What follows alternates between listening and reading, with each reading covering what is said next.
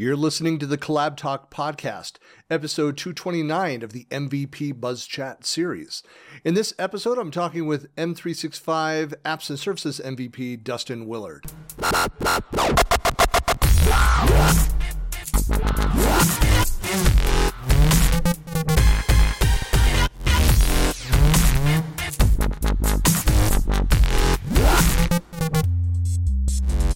Hey, everybody, this is Christian Buckley doing another MVP Buzz Chat. I'm talking today with Dustin. Hello. Hello, Christian. How are you? I'm doing well, just uh, surviving here with the hot weather. But, uh, Dustin, for folks that don't know you, who are you, where are you, and what do you do? All right. Yeah. So I'm Dustin Willard. Um, I'm an MVP, obviously, or I wouldn't be on this um, in the M365 apps and services um, area, and I'm I, I, work for Slalom Consulting. Um, I am senior delivery principal and the solution area global lead um, for the East for for Slalom. I mostly focus on these days modern work and especially the areas of SharePoint teams, OneDrive, all the original OG um, modern work stuff. But now I've really gotten into Microsoft Syntex and Microsoft Viva. Interesting. So, uh, what what are kind of the topics you? What are you writing about, talking about these days? Is that those yeah. latest things, or? Yeah, yeah, definitely has transitioned over that. Actually, more Microsoft Syntex um, than anything. We um, four four people at Slalom, including myself, we're writing the first Microsoft Syntex book. Um, we are in contract with a major publisher. We're about 50% of the way through, working in collaboration with Microsoft on it.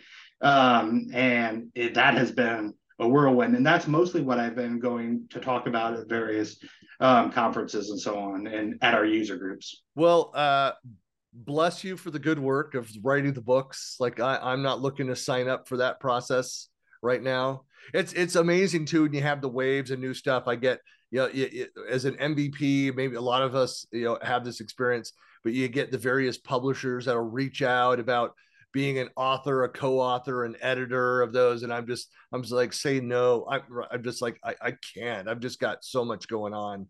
And somebody um, said to me that it is the um, least amount of money for the most amount of work you'll yes, ever in your life. That's right. And, and if you're I, looking for that leaderboard of of most amount of work, least amount of return on that work, right? It's up there. Yep. Yeah and especially with the shifting um, tides of how the Syntex product is growing, and now it's more oh. of a family versus just like document processing and document un- understanding and so on. It it now is its own suite of products, and we're like working on the book. There's always a shifting goalpost. That's a that's a a real problem of for uh, uh, your book content. I know there's still a lot of people that buy the books there's some authors that have moved away from doing anything printed, maybe print on demand, just right. towards the digital asset. And uh, there's a couple authors that I know that they regularly, I think quarterly, push out updates because of so many changes and rebrandings and things around that. And that's the good part about this book. We have the ability to do multiple editions and continue growing um, the content, and it will be digital too. So with this publisher, so we we actually do plan to do that because there are going to be new features like e-signatures that finally do roll out that we can add to the book and and really show it. We could talk about it today, but showing it is believe or seeing it is believing it, right? So. Well, Dylan, I always like to ask, like, what was your origin story? Like, I, I, know you've been in the space for a long time, and we've talked previously to this this, this run. Like, what, like, what, what? How did it all come together? How did you become the MVP? Yeah, it's crazy. Um, um, starting out my early career, I it, it's a very unique story. I was planning to go to law school. I had a full ride scholarship to law school. Um, went through that. My um, I had family um, health issues, ended up leaving that, getting to work for a major pharmacy benefit manager called Express Scripts, which is in the Fortune 500. Um, and I was, I took a really uh, telemarketing style job, you know, just trying to move on, trying to figure out, well, my family was dealing with it. And I got a call from a patient saying that they were going to die and in the hospital um, if they did not get this injection. And I was like, oh crap, I just got out of law school. We're going to get sued.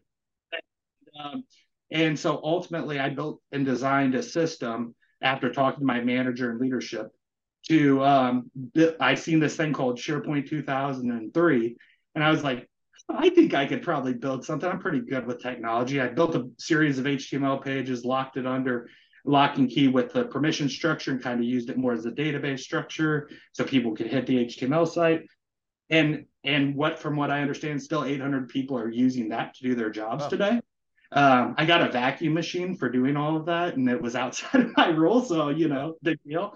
Um, I always like there, to point out just a saying too, as I often say, SharePoint is not a database, right? Unless it is. Yep, it was. yep. it, it was. Uh, but yeah, you're correct. It definitely was not. We weren't using it for metadata. We weren't using it for anything. But I thought I was the SharePoint expert. You know, like I know SharePoint because I built this I had no idea. And, you know, continued down that path, that journey, and started building my own farms and did that for a big company um, out of Chicago.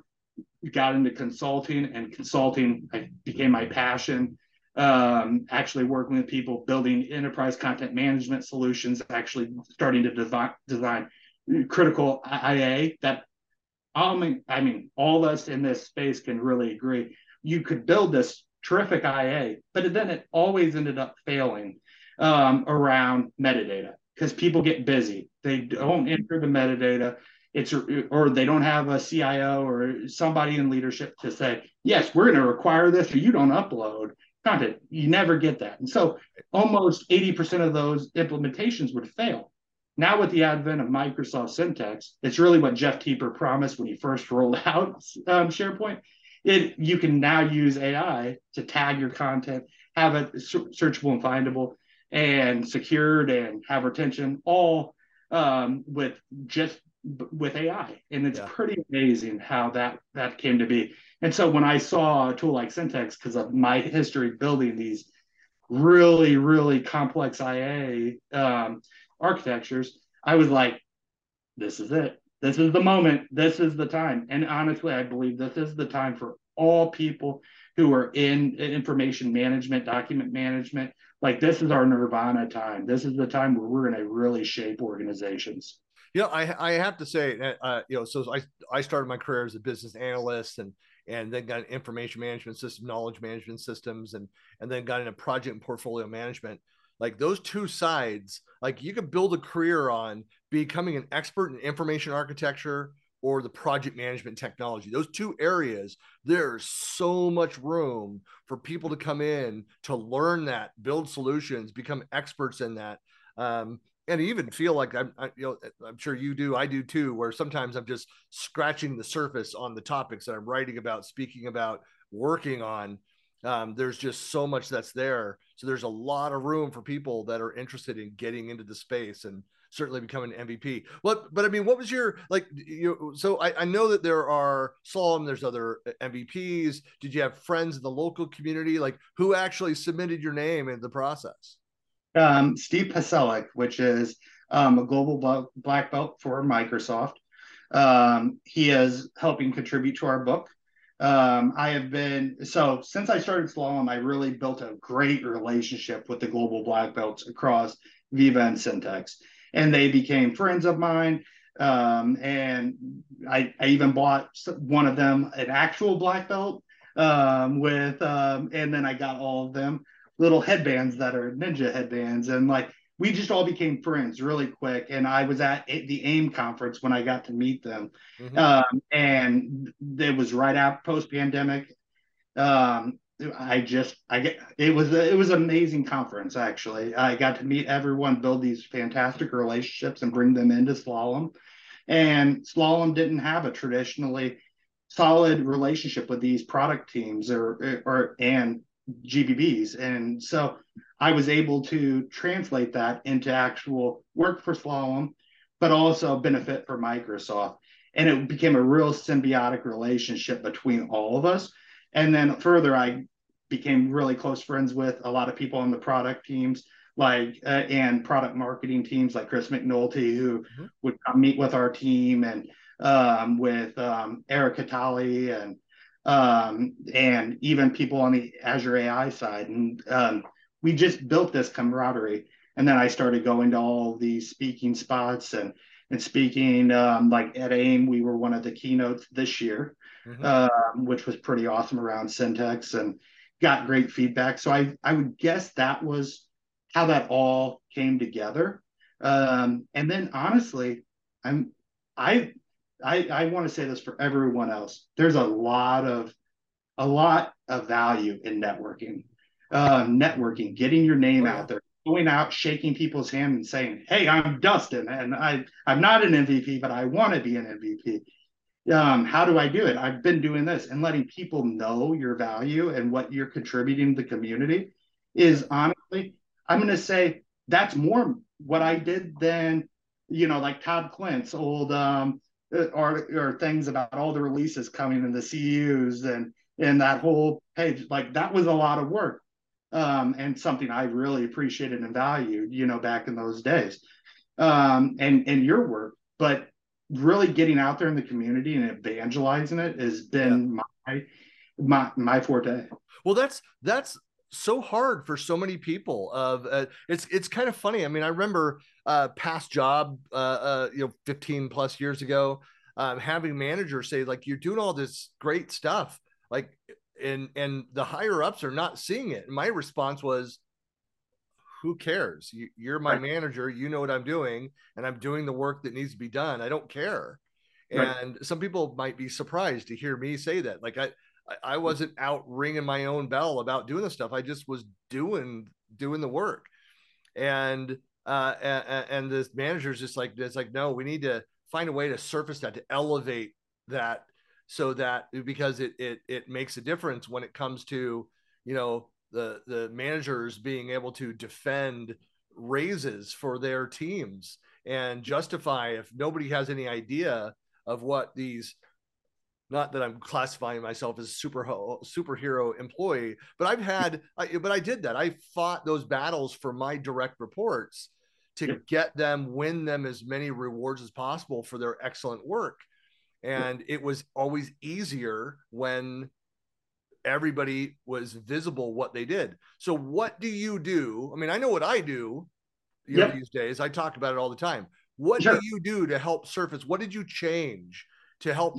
Raise awareness and networking talking to people that's fantastic how yep. did you actually surface and share out what you're doing that that's that's a great question. I, honestly, my major thing has been speaking at at conferences. That that is something I've been regularly doing. Also helping rebuild with Jim Wilcox, who's a current MVP, the mm-hmm. Granite State User Group here yep. at Yacht, in New Hampshire. I've presented a couple times at that. Yep. And so it's finally back. We're up and running. I did the first inaugural um, um, um, or event and that went really well. We had like 30 some people um, in attendance, which we were all surprised, and that was amazing. And then just really, I've been going to every conference I can, and I've built a following, a, a group of close friends mm-hmm. that have really, you know, championed me. I champion them, and it's become a really, really solid way to get our names out, get talking to people and the more conferences I've done, the more I've settled in, the more I've been able to um, drive attendance, and ultimately getting keynotes and things like that has been tremendous. And what I put, you know, I I think the book, us actually writing that first book, is really, you know, well, and so- that's going to help a lot. I mean, down the road, and I know that like when I was. But when I did my first book, it was independent. I was working for a big company. I had my own uh, uh, you know, software company startup that my co-founder and I wrote a book. We leveraged that as we were small. I mean, we were we were uh, you know incorporated small company, a, software startup.